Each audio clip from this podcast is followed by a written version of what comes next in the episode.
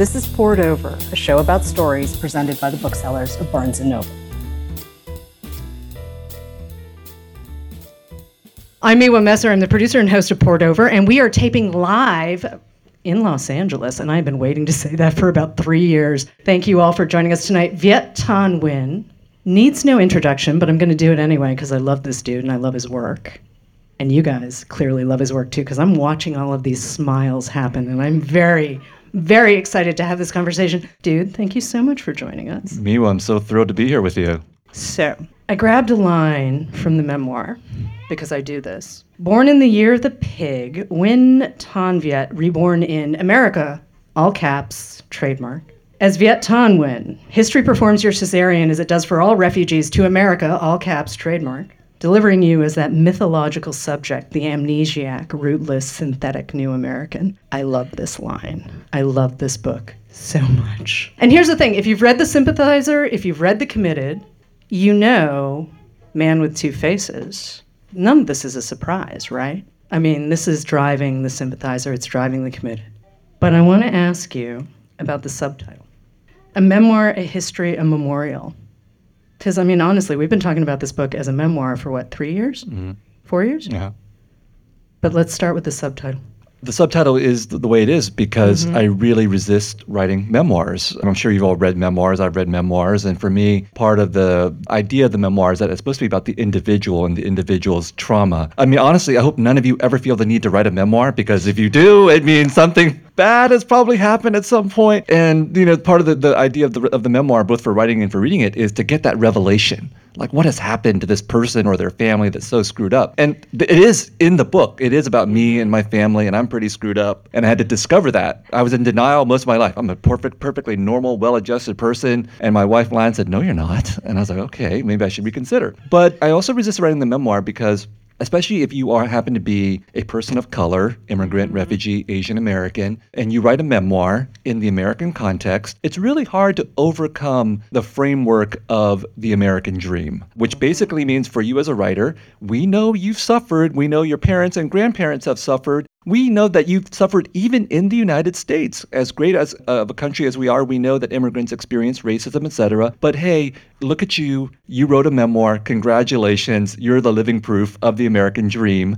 And that is something that I felt I could only overcome by actually acknowledging it. I think if you don't acknowledge it, in the actual writing, then it's so easy for people just to superimpose that ideological layer on top of what you're saying. So I wanted to put that in the subtitle to tell you it's not just a memoir, it's also a history because it's about my vision of the United States, which is not everybody's vision. And it's a memorial because it's about my, my parents, especially my mother, and what she went through. And the other problem here is that when you write about Asian mothers or, or Asian anybody, you know, again, the idea is they suffered so much, you know, and then the temptation for a writer, I think, is sometimes, uh, the, especially the children, to treat your parents' story as if it's extraordinary. And it, your parents' stories are extraordinary, but they're actually also really ordinary. Like everything my, my mother went through and my father went through when I talked to other Vietnamese refugees, they all went through that. If you are a Vietnamese refugee or the children of refugees and nothing bad happened to your family, you're exceptional. Like it's normal that you went through something horrible or your parents did. And so I wanted to acknowledge that, that my mother's story was extraordinary for her and for me, but normal because of what history did to us. Well, and this is something we really need to do in in any Asian community, right? We don't talk about this stuff. We need to start talking about this and we need to start claiming our stories back. But one of the things that I do love about this memoir is I recognize the voice, right? I was telling Viet backstage, I was like, dude, I've even read your PhD thesis, which if you guys want to read, it's available. You can do this. I would just say my best friend from high school did say to me, I keep that book by my bedside to help me fall asleep. So that's just fair warning. It, it is fair warning, but I like to do my homework before I sit down with a writer, right? And especially if you know Viet's work, there's not a lot that's going to necessarily be a surprise in the memoir. Okay, how many of you have read Refugees, the short story collection?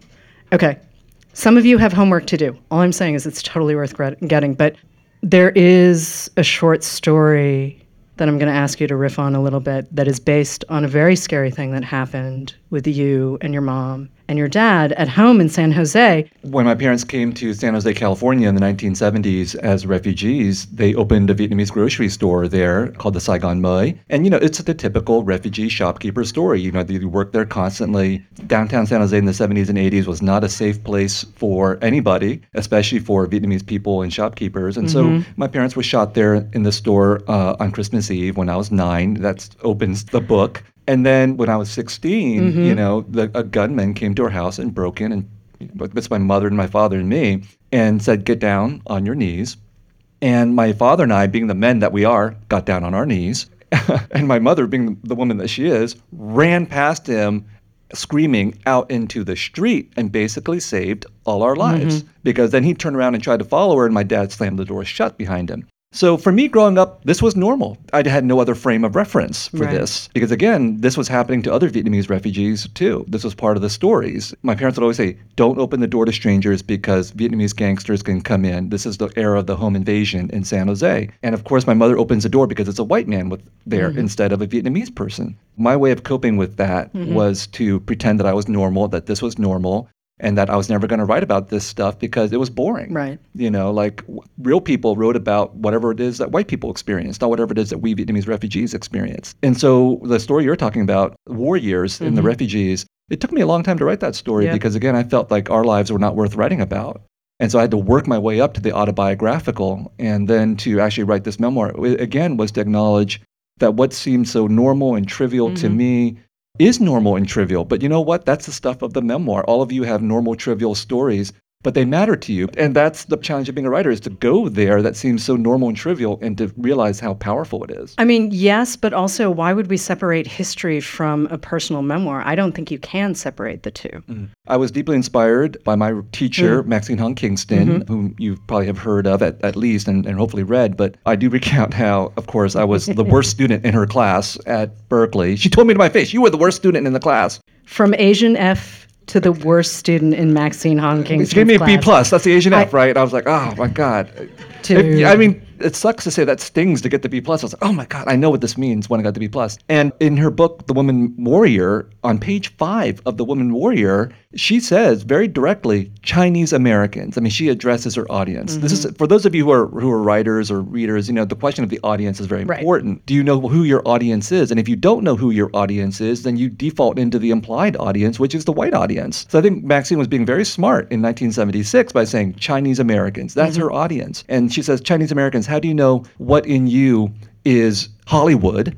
and what in you is peculiar to your family. Mm-hmm. And I, I took inspiration from that. And so yeah. this book, there's a direct paraphrase where I say Vietnamese people, Vietnamese refugees, Vietnamese Americans. How do you know what is history and how do you know what is just your own personal trauma? And I think for so many of us, we don't know. We mm-hmm. uh, we we don't know where to draw the line. I mean, where, would we normally be this screwed up, or is it because we went through war and colonization and refugee experience and all that other kind of stuff that totally you know messed up our families? And I think that's true across Asian America. I don't want to limit it just to. I mean, certainly Vietnamese Americans have been defined in a very different way. But you know, if you look at sort of the Japanese American experience, certainly the Chinese American experience, Laotian, you know, the, the Hmong community, but there is still, to me, a cohesive Asian America, and not just as a political identity. I, it's more a matter of saying, hey, I recognize there's something in my story. And I grew up in the suburbs of Boston, okay? So, like Boston, Chinatown, three blocks. One place to get dim sum, like my grandmother would send us nori from Tokyo. We weren't in California, we couldn't get it here. So we had to rely on my grandmother to keep us in seaweed. So it's all of these things, though, where you're constantly aware of being the other, right? And there's this piece of America, all caps trademark, that really wants to make sure that if you're considered other, that you remember that first and foremost, regardless of what your other is. I'm not saying it's just limited to Asian American, but there is this idea that the other, and it does make some fine writers. Sorry about that. I mean, you did get a Pulitzer out of it. Well, uh, yes, I did, and uh, I like to think I deserved it. Yes, but, you uh, did. you know, in all honesty, I've been on both sides. I've been on many jury committees now Yeah. and all that kind of thing. I serve on the Pulitzer board now Mm-hmm. to get, you know, and the reality is, of course, that it's not just about merit because Right. there's a lot of worthy writers out there and worthy books. So, what does it mean to get a Pulitzer Prize or any other prize? Mm-hmm. There's so many social, political, economic factors coming into play, and I'm very aware of that. Right. And so, this book is also about what it means to be a writer and an Asian American Mm-hmm. writer because you're absolutely right. It's an honor just to be Asian, as Sandra O said, right? But and that it means that we can get nori, we can get boba, we can Right. get all this kind of stuff at H Mart, and that's awesome. And there's a common Asian core. You know, BTS is great and all this kind of thing. And I like to say though to the younger generation, like my students, twenty something people, look, you got all these kinds of things. Why are you still screwed up? You know, I mean, because I, I go to talk to a lot of college campuses, and there are a lot of college students who say, I have the model minority crisis. My parents want me to do this, and I want to do that. I have an identity crisis. And so from the 60s to the 90s, which is my generation, Right. to the present generation, the same stuff happens all over again. Yeah. Why is that the case? And so I, in the book, I say, look, it's I don't suffer from an identity crisis. Okay, I suffer from a political crisis. Right. We wouldn't be here, you or I, Right. uh, if it wasn't for colonization and global warfare and all these other kinds of things. It's not East versus West in terms of like culture. It's politics. And I get to add a layer to it because I'm Japanese and Taiwanese. Yeah. And if you know, you know. So if I'm in Taipei, anyone over the age of 60 speaks Japanese to me, I'm like, hi, I'm an American. It's okay. Hi. I just want to add to that Yeah. because, you know, in the American context, one of the ways in which our otherness is mm-hmm. contained, ironically, is to keep it very American centered. Right. So you're allowed, again, you're allowed to be Asian American in this country now as long as you're an American. So what does that actually mean? It's very, very problematic because when I became an Asian American in college, I was very self-righteous, you know, against racism and all that kind of stuff. And then I realized eventually, you know, to be an Asian American is mm-hmm. not just about struggling for our empowerment. If we're also struggling for our inclusion, what are we asking to be included in? We're asking to be included in the war machine. How do we reconcile that? And so, you know, for me to be a writer and an Asian American writer means also grappling not just with what the United States has done, but what we do when we participate in the United States. And then also, you brought up Japan and Taiwan. That's a mm-hmm. whole other history. Yeah. I bring up in this book the fact that I think that the United States is a settler colonial country, mm-hmm. and it's a real problem for a refugee and immigrant to come here because then we're like, oh, we're achieving the American dream as settler colonizers. So we can be we can be both a refugee and an immigrant and a colonizer. And then I go back to Vietnam, and I think my parents. I think were colonizers too, because they went from the north to the south in 1954, along with 800,000 other Vietnamese Catholics, and they were settled in indigenous land in the Central Highlands with the aid of the government and the CIA and the US. What is that? How do we reconcile our existence if we think of ourselves as so called minorities here in the mm-hmm. US and we have to empower ourselves with this much more complicated history that's transnational in mm-hmm. which we're not innocent? So Right. that's part of what the, book the book tries to grapple with too. Oh, tries, definitely does. Does really well, in fact. But I want to talk about memory because you're also talking about the structure of the book isn't a stand like if you've had a chance to open it and just flip through it, you'll see there's a lot of white space, there's a lot of textural change, there's a lot of do we call it poetry? You've talked about being a failed poet. I'm a but- terrible poet, but let's say it's poetry inspired. Okay, Yeah. poetry inspired. All respect to the poets in the audience. But you're doing things with language to mimic how fraught your memory is. And I think this is really important to call out. The way you can't separate the personal and the sort of global history, right? You cannot cannot separate that. You also can't separate language and memory and story because sometimes they collide in really weird ways and sometimes they collide in ways that are determined by other people. Mm. And I think that's part of the problem that sometimes we encounter when we're trying to tell story. One reason I'd resist the memoir or resisted the memoir is because oftentimes when you encounter a memoir, you're encountering this sort of holistic reproduction of a life from beginning to wherever it ends up. And it's very seamless. And that's not how I experience my life or my memories, even today. Like when I try to think back upon my past, it's a bunch of fragments and then I'll try to reassemble it mm-hmm. and turn it into a narrative. But in, in a sense, that's actually very fictional because you're creating a narrative of yourself that isn't exactly how you actually experienced it. I don't know how many mm-hmm. people actually have a whole, you know, film reel playing in their head that's a coherent narrative. I mean, mine is all screwed up. And then I also think about how, you know, history blew up our lives. Mm-hmm. Our families were destroyed, our communities were destroyed, we were blown up all over the world with the diaspora and all that kind of stuff. We were forced to cross borders. Borders were crossed when colonizers came into wherever our countries happened to be. And then here in literature, we're expected to hew to borders. I don't get it. There's novels, there's memoirs, there's short stories, there are poems, and somehow we're supposed to understand that there are these rules and conventions that dictate what we're supposed to do. So when I wrote the book, I was like, why does prose have to look like prose? Who said that you have to have paragraphs and you have to like have you know left justification? These mm-hmm. are all just conventions. And so I wanted to disrupt that, Right. partly for out of fun, because it's a lot of fun to write the book, but also as my formal response to the fact that our lives and our communities were shattered. Right. This is also the guy who, remember, has reinvented the spy novel, has reinvented the crime novel, right? The Sympathizer is essentially a play on genre. The Committed is a play on genre. You're mixing genres, in fact. I mean, you sneak in some big ideas and some literary theory. There's some literary theory in The Committed. That's not a bad thing. It offended some. It's not a bad thing. That is not a bad thing. But I want to work in a couple of questions from the audience. One of the things I'm thinking about in terms of memory and language, you talk about being separated from your family when you were four. You go through the Philippines to Guam to Pennsylvania. And when it comes to the point where you're trying to get out of this camp, no one's willing to take your entire family. So your parents go one place, your brother goes another place, and you are sent at the age of four. I just want to be clear at the age of four, you are sent to live with strangers. And obviously, you have very little memory of this. But what's the thing that you carry today from that experience? Uh, when I was growing up, I was certainly remembered vaguely that I had been separated from my parents at four years of age. And again, that was just normal. I was like, well, doesn't that happen to everybody? you know, so I just had to, uh, you know, try to cope with that and not think about it. Then I had a child, a son, and he turned four. And this at the same time that this is 2017. This is literally the same time when the Trump administration was, you know, ripping children from their families at the border and losing them in the system and everything. I'm looking at my son at four, thinking about what's happening at the border, mm-hmm, mm-hmm. and thinking, if that happened to me as a parent, which I'd actually never thought of before, I'm so self centered, I'd be totally traumatized by that experience. But then I look at him at four years of age, and when you're a child, everything is enormously magnified, mm-hmm, right? I realized that actually it was probably deeply traumatic for me at four years Right. of age to be taken away from my parents. And that's your entire world when you're four and you're, you're, you're separated. So even now, I find it kind of hard to articulate and how to talk about it. I've talked to so many refugees with their own variations of particular stories where you just have to not think about the past. If you want to move forward and Right. not just be totally screwed up, you just have to acknowledge that these terrible things happened to you, whatever they happen to be, and that you're not going to look backwards. And so I just did not look backwards mm-hmm. until I became a writer. And I remember Maxine wrote me a letter at the end of our seminar, and she said, You should really go seek counseling.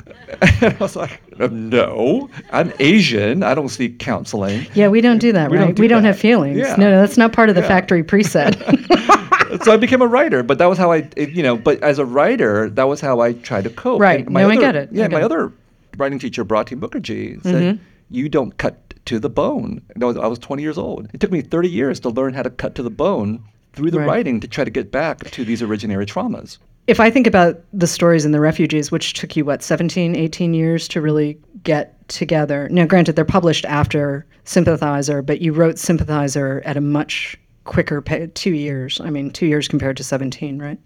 But when I look at the difference in voice and craft and willingness, I could still see you sort of standing back mm-hmm. From the work. And, and the difference between the refugees and Man with Two Faces, it's not that they were written by two different people. It's not that. But the willingness you have to dig in to what you don't know, it's really impressive. It's really, really impressive because it's not the kind of work that you can just sit down and be like, oh, it's Tuesday. I think I'm going to write about this thing. It's more like you have to sit and then you have to walk around with this stuff and you sort of have to play with it a little. Like you're just rolling it around in the back of your brain until the story reveals itself. And you talk about English coming to you with both conscience and memory. And the combination for a young person is kind of brutal. It, it does get a little easier the older you get, right? But you're sitting down to write. So I don't want to be sentimental about this, okay? But I became a father that really did change me a lot. And you have to you have to remember, I never wanted to be a father. I was like, this, I thought it would be the end of my life. And becoming a father and looking at children, what's really interesting to me is seeing how unrestrained they are. Yeah. And sometimes that's a pain, but it's also very inspiring Right. because they have not yet learned to care about rules, genres, expectations, Mm-hmm. that kind of thing. And then they become older and they do. Right. And so you're telling them color in the lines, and you're telling them you know, they read their their books in school, and their teachers are telling them about literary genres and things like that, and they learn. And then they become writers. Some of them become writers, like I did. So when I wrote Refugees, I was extremely self-conscious about the short story. Like, how do I write a good short story? And uh, what are the rules? How do I get published in the New Yorker, which I never did?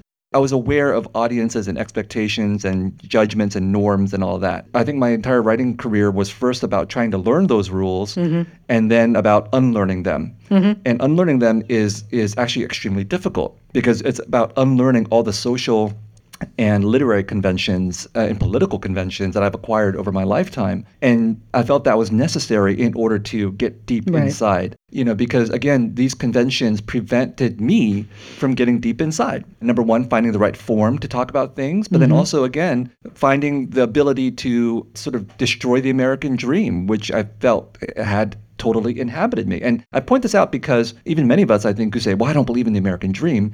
Well, are, are you sure? I mean, there's the unironic American dream, which most of the people in this room probably disavow. You know, that's the rah, rah, rah, rah, mm. wave your flag. But the ironic American dream, that's really hard to get out of yourself. Okay, Yes. can we talk about the model minority here, or do we wait? Oh, we can do Because. I mean, that's all right. Listen, model minority is part of it, right? And it drives me up a tree. It drives me up a tree. This is a very intelligent audience. You all know what the model minority is, and you all know you're supposed to say Asian Americans are not the model minority. And we need Asian American writers because they're not the model minority. They're not the engineers and the lawyers and the computer scientists and all that. And I think, no, Asian American writers are, in fact, the model minority too. Because, and maybe I I would love your expertise here as, as a, a part of the bookselling world. My friend Min Song has a book called The Children of 1965, mm. where he argues it's demographics. The reason we see a boom in Asian American literature in the last 20 years or so is because it's the children of the immigrants who came in 1965 who grew up and went to all the good schools. And so, no, they didn't become engineers, but they did the equivalent. They became English majors at very good schools, and then they went to get their MFAs at very good MFA programs, and they've been programmed to become writers. Yeah. So it's it's a flip side of the you know the tech startup dudes in Silicon Valley, but it's the same thing as mirror image with the MFA model minority writer. So I think there's a piece of that which is absolutely true. It just it does make me a little nutty. I would like to see us be able to be people and to be a little messy and to not necessarily do the sort of tracked kind of thing. And I say this as a person who did not do the track, oh, did not do the track career bookseller. And I love what I do, but I mean, there's Paul Yamazaki, there's me. So I There's think not a lot of us. I, I think that it's totally possible to do it, but I Mm-hmm. also think that we need to be cognizant of again how deep seated the ideology is that subverts even this effort as Asian American writers to to resist what's been happening to I Asian also had a safety net though. Yeah. I had a safety net. So I think there's a difference when you have the freedom that comes with knowing that you can make a decision that's actually yours, but not have to decide between whether or not you're going to eat or pay your rent. Yeah. Class is something we're not great about talking about in general in America, and that's certainly part of the American dream. But one of the things I do love about The Man with Two Faces is the way you blow up our approach to success, our approach to truth telling, right? I mean, you dig in and you tell things that you very specifically say, well, my parents would really super not like me to tell these. And guess what? I just put them all in a book that anyone can buy and read. And your parents ended up making a really nice life for you and your brother. And you guys were not, you know, working in the store after school kind of. They kept you in a place where you could study and do your thing and eat a lot of TV dinners and watch cartoons and be you kind of thing. And yet, there's a piece that's missing. And in a way, you've been able to change that with your kids, right? You've got two kids now. There's a shared language. You can read to them. They can say, Hey, dad, read me a book. There's a connection there. I mean, you talk about how when you were a kid, you'd go to the library, you'd get a whole backpack full of books. And the more you read, the further you got from your parents. That's a wild idea, right? That is a totally wild idea that somehow reading and expanding your world shifts your relationship with the people who put you on the planet. Well, you brought up class. It's true not just for immigrant and refugee writers, Right, but right. also anybody who has, through their education, creates a distance between themselves and the people they who raise them, who they grew up with, and that, so it's inflected by class, also by race and nationality and everything like that. And so, yeah, that's part of the pain of becoming a writer for some of us. I don't want to generalize. You know, there's different kinds of writers. Like, the kind of writer I'm talking about, the mm-hmm. so-called literary writer, I feel that that's who I am, and I was lucky because I was traumatized just enough to be that kind of a writer, but not traumatized so much that I'm a terrible human being. I think that's a very tricky We'll balance. Yeah, we, we, Yeah. we vouch. My parents, you know, I felt like I had a safety net too, Yeah. because even though I grew up feeling like we were sort of working class because I didn't get the toys that I wanted and whatever, and because we're getting, you know my parents were getting shot. At the same time, there was never any worry really about money. And even though my parents like neglected me in, in many ways, they also were not the stereotypical Asian immigrant parents who verbally abused me. Mm-hmm. You know, they actually said they actually were actually very nurturing verbally. And so I, I recognize how important that actually is. And so you were saying, talking about having this shared language with my children. Absolutely. So I actually try to replicate what my parents did, which is actually to be affirming. To be affirming. You can do all other kinds of things to your kids to try to discipline them into whatever kind of person you want. But to affirm them is actually really super crucial to give them a sense of self esteem so that they can, you know, uh, emotionally withstand a lot of the things that will happen to them. Because I've known so many people who have been damaged, deliberately or not, by their parents, simply because, you know, if your parents are immigrants and refugees and they're just struggling to survive and they're coming home, they're going to say things that they don't mean to say necessarily, but hmm. they're going to hurt. I talk about how history ripples through me emotionally. Mm-hmm. For most of us, for many of us, that's how we experience history. It's not that we've directly witnessed war, but those of us who are children and grandchildren of refugees and immigrants, the history ripples through us emotionally because our parents or our grandparents witnessed that screwed them up, makes them do and say things that they may not have done if that history hadn't happened to them. And so then we become the beneficiaries, good or bad, of the emotional damage that they mm-hmm. experience. I want to toss in a couple of questions about memory here for a second. I was trying to figure out how to do this. Your works tie in a continuous theme of memory. What inspires your different interpretations of memory and your new slash previous works? Anything you haven't explored yet? Oh gosh, I think that uh, I'll just use that Maxine Hong Kingston class as an example. You know, I, I was 19. I wrote an essay for Maxine about my mother and her commitment to the Asian Pacific Psychiatric Ward. And then that was a very difficult essay to write. And then I put it away into a box and I didn't look at it again for 30 years. For those 30 years, what I thought was my mother went to the psychiatric ward when I was a little kid. And then I opened up that box, I read the essay, and I realized no, she went the year before when I was 18. But the effect of it was so terrifying for me, it made me mm-hmm. feel like a little kid, that my memory just completely changed the facts of things. And so that was a very vivid illustration for me that memory is just completely unreliable. Our memory will do all kinds of things to protect us in whatever way. It can happen to us when we're fully functional adults. And so memory is an incredibly tricky thing. And I think that's one of the reasons why it's been such a preoccupation for me because memories, there are at least two versions of memory. Uh, one is the memory that you actively seek out. You sit down, you'll think about something, try to recall it. And the other version of the memory is memory that seeks us out. You know, that could be random things, random trivial things, things that you did last week, but also horrifying things as well. And that dynamic of memory is, I'm so fascinated by that because I think it's a personal dynamic, but it's also a collective, cultural, national dynamic. It helps explain a lot of the things that have happened to us and that we are doing as Americans, for example. And then uh, to answer the second part of the question, you know, at a certain point, I realized that in fact I had a sister. I was She's 12 years older than you? uh, 12 years older, right. And I think my first memory of her actually happened when I was, it was probably the early 80s, so maybe I was 10 or so. We got a letter in the mail, and, and I, all I remember was the photograph. A photograph of this young woman, a black and white photograph of this very attractive young woman. And I was told that this is your adopted sister. And I was like, what? and I, I don't, I'm pretty sure I didn't ask any questions because, again, this is the way things are. All of a sudden, you have an adopted sister. Now, I knew I had one, obviously, when I was four, but I didn't have any memories of her. And then all of a sudden, this photograph shows up.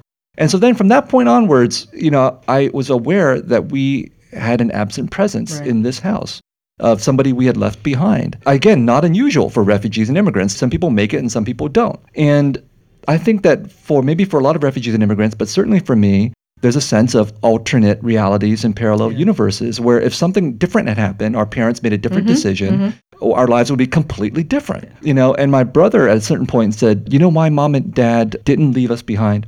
It's because we're their children."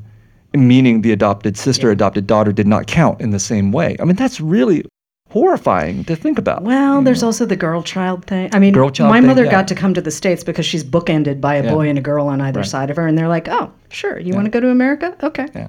And so the the question asks, what else could I write about? I Mm-hmm. swear to God, if I ever had to, I never want to write another memoir. But if I did, it would probably be about finally going to Vietnam and having. I met her once Right. in person, but I mean having a much more Yeah. extended contact. But also to go back to where I'm not supposed to go to because we fled from our town of Ban Me Thuot, uh, which is the first town overrun in the final invasion of 1975. And my father has said you can never go back to Ban Me Thuot, or now it's called Bun And I've never done it. You know, so that would probably be what I would write about. And it may just show up in a novel. I mean, there's an undercurrent of you in every single no- in every story, every novel. Like, I promise you guys, when you pick up a man with two faces, you're going to understand that so much of this guy is on every single page of every piece of fiction he's ever written. And it's wild to me how much you were willing. I mean, you're much looser on the page in Man with Two Faces, but at the same time, even the shift in tone between the sympathizer and the committed, right? When we go from spy novel that's slightly reserved, are we playing with Graham Greene, are we playing with John Le Carre, to this filthy crime novel, and I say that in the best possible way. Filthy crime novel set in the 80s in Paris. And now we're here, and you're like, oh, I'm just going to put it all on the page. Everything is going to be here. So I'm going to work in another question. Has writing about memory made it easier to understand the two worlds one lives in, or has it opened a new set of complexities? I think it's left me with this awareness that I'm completely unreliable and untrustworthy to mm-hmm. myself. Mm-hmm. I mean, I try to be reliable and trustworthy to my friends and family and so on, but part of the experience of running a man of two faces was to realize that I've been deceiving myself for a very long time. And I don't think that's actually that unusual. I mean, I think part of the argument I make in, in the book is, you know, the, the greatest distance that I experienced was the distance with myself and how so much of myself has been a process of shrouding and hiding and all of that just to protect myself. And then to become a writer was learning how to try to pin down what that hidden self was. So, A Man of Two Faces, there is the illusion that that, that has happened. I have no idea if it has or hasn't. So I hope that it hasn't because the an endless investigation of the self, which if I'd done it as a, as a series of memoirs would probably be just totally boring. But if I do it as novels, where it's not really me you're seeing, but some transmuted version of me, it's much more interesting. You did say we were getting a third novel at some point. Right.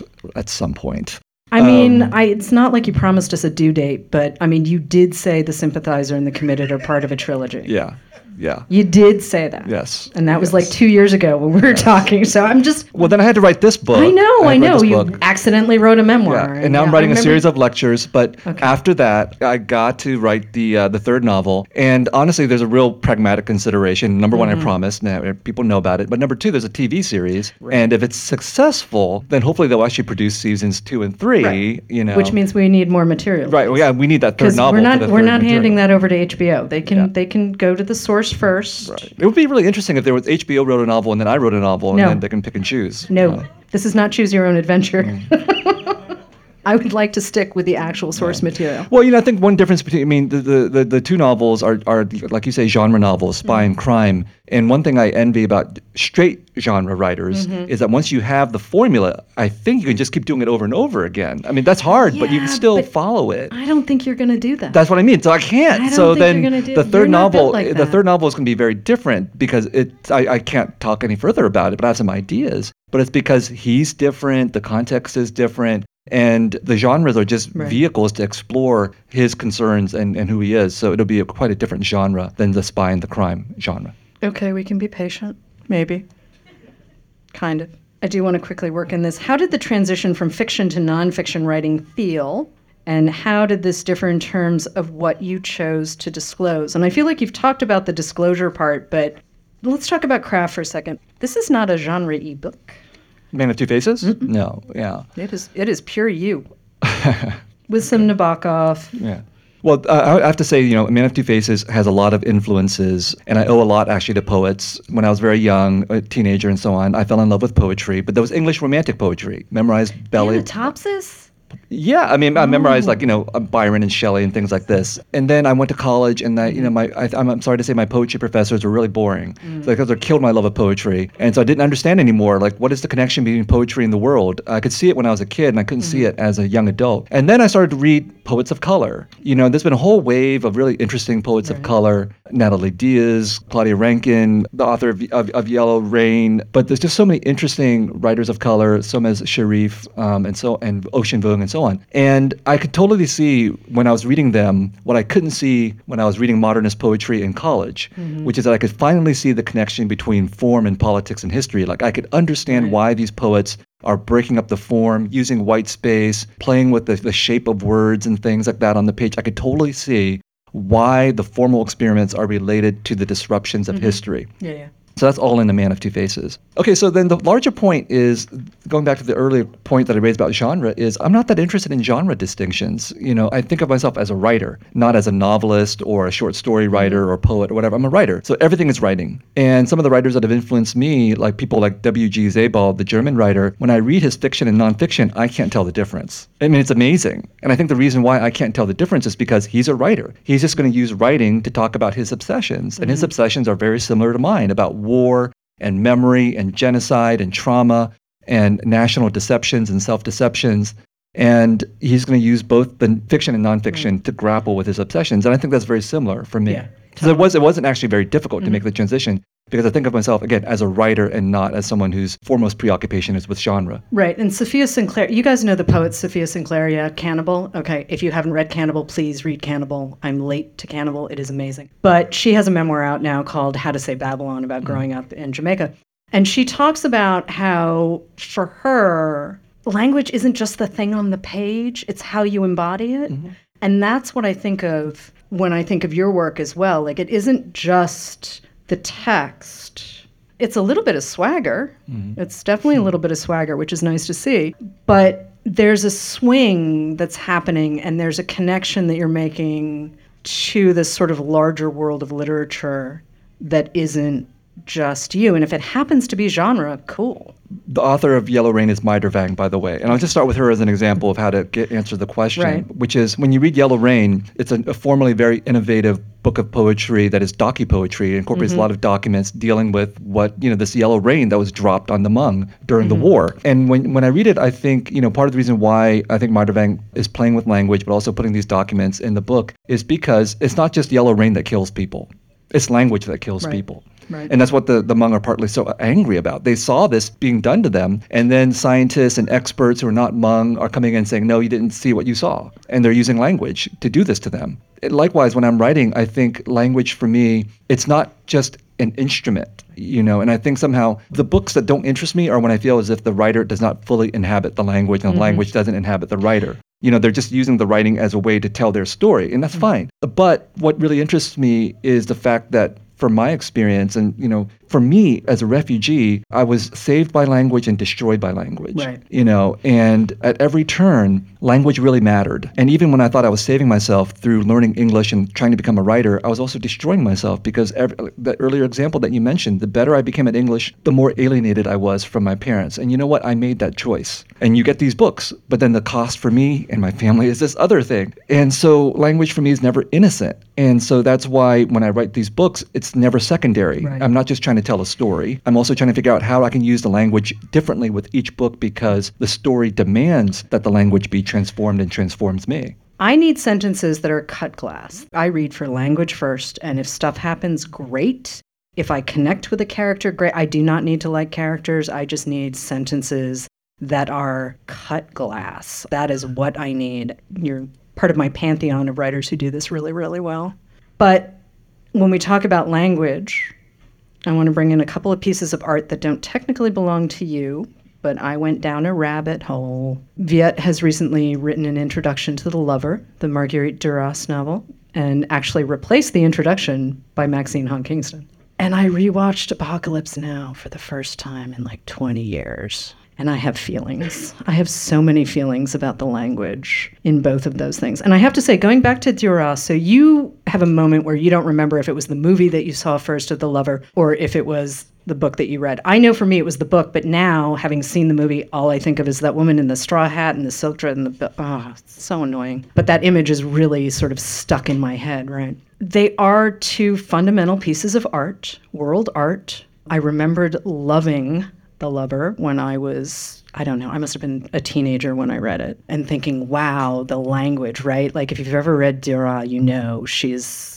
she's something on the page. And she's so angry and she's real and she's writing about class and she is not having it with any of these French people. And oh, it's just great. And I know in my heart that Apocalypse Now is an anti war film, but dude, that movie.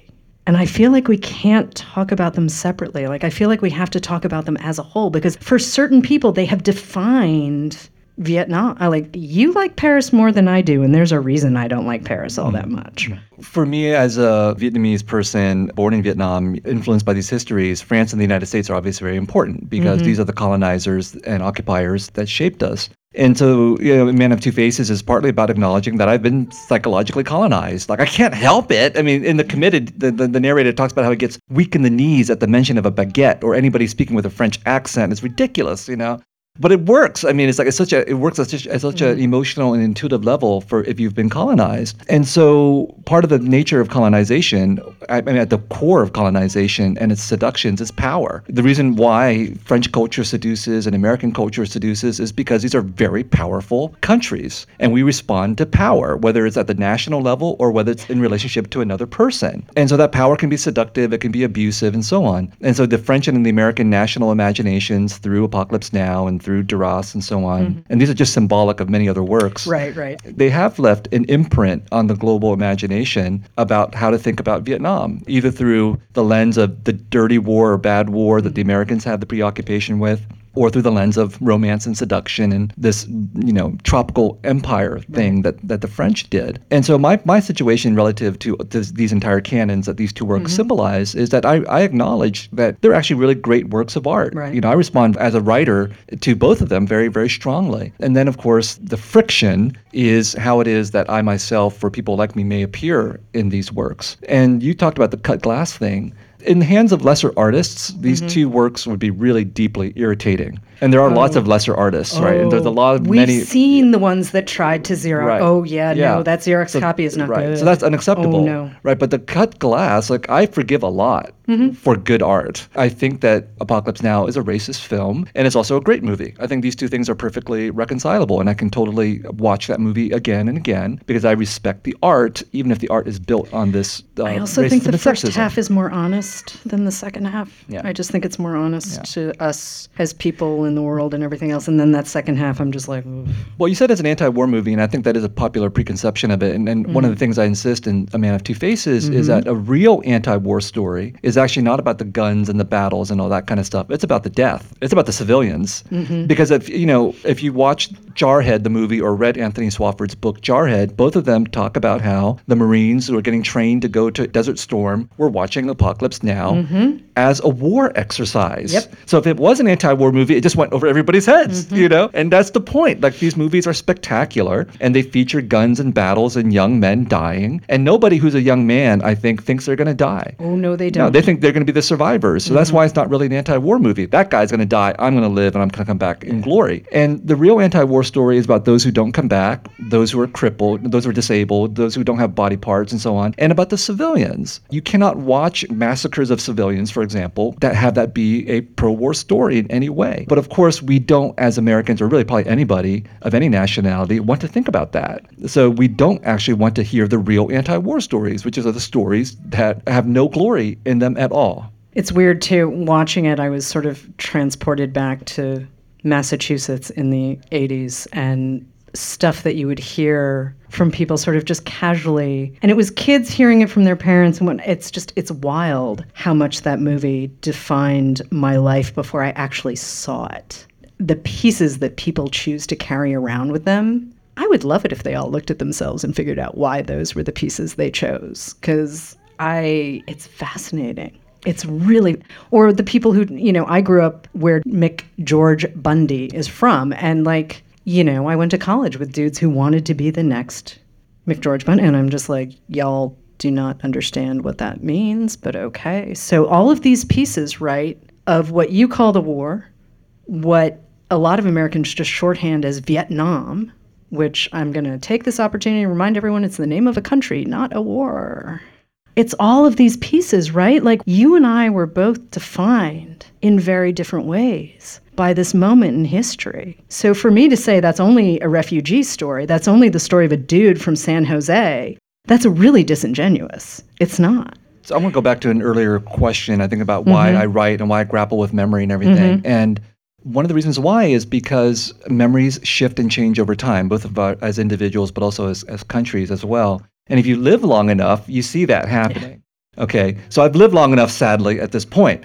And when I was growing up, it was you could assume that people all over the world had seen Apocalypse Now.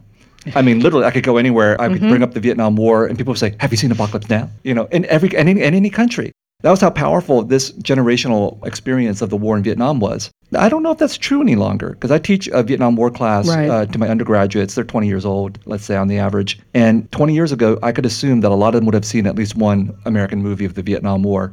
Now, almost none of them have seen any of them. They may have heard of them vaguely by reputation, but there's been a generational shift, I think. And that's uh, not just a matter of pop culture concern, it's a matter of the national imagination. Like people sometimes ask, what did we learn from the lessons of the war in Vietnam? And I think, and I'm, I, I would say we've learned all the wrong lessons. Uh, there was a certain period for like 30 or 40 years leading up through 9 11, where people would say, okay, let's not repeat the war in Vietnam again. And people would know what you're talking about. Now it's really, I think, in the United States, every president, Democratic or Republican, every Pentagon administration, they're all about how we can fight the war better than what we did in Vietnam. That's the lessons that Americans have learned. You know, that's the wrong set of lessons. So I write because I feel that writers are lonely voices trying to say, wait a minute, you know, we I understand that the entire culture, the entire nation, whether it's France mm-hmm. or the United States, wants to forget, wants to move on. Nobody wants to hear the writer raising their hand and saying, no, wait a minute, let's not forget. But I feel that that is, in fact, unfortunately part of my task at mm-hmm. any rate. And no one wants to hear a broken record, but you have to have it. You have to have that discordant scratching in the back of your mind saying, don't forget, don't just move on.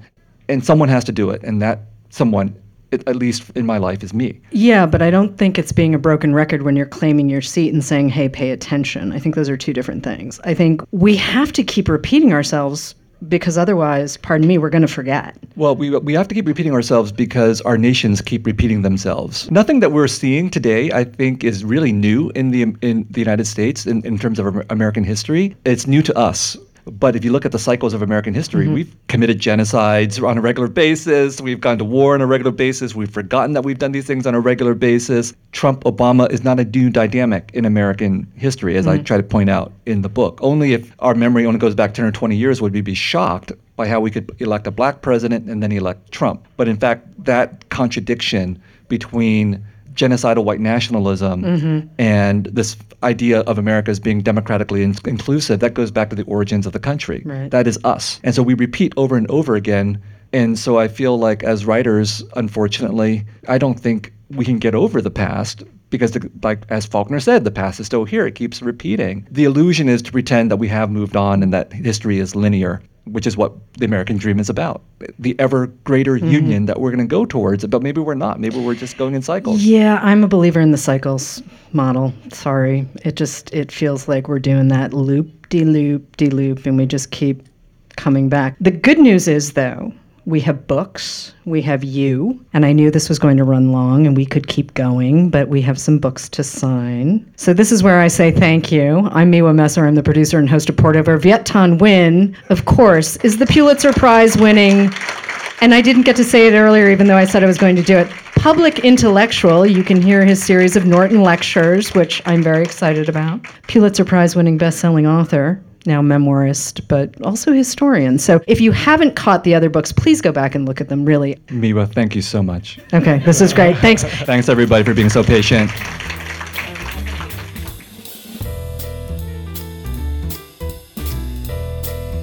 Thank you for listening. Poured Over is a Barnes & Noble production. To help other readers find us, please rate and review the show wherever you listen to podcasts.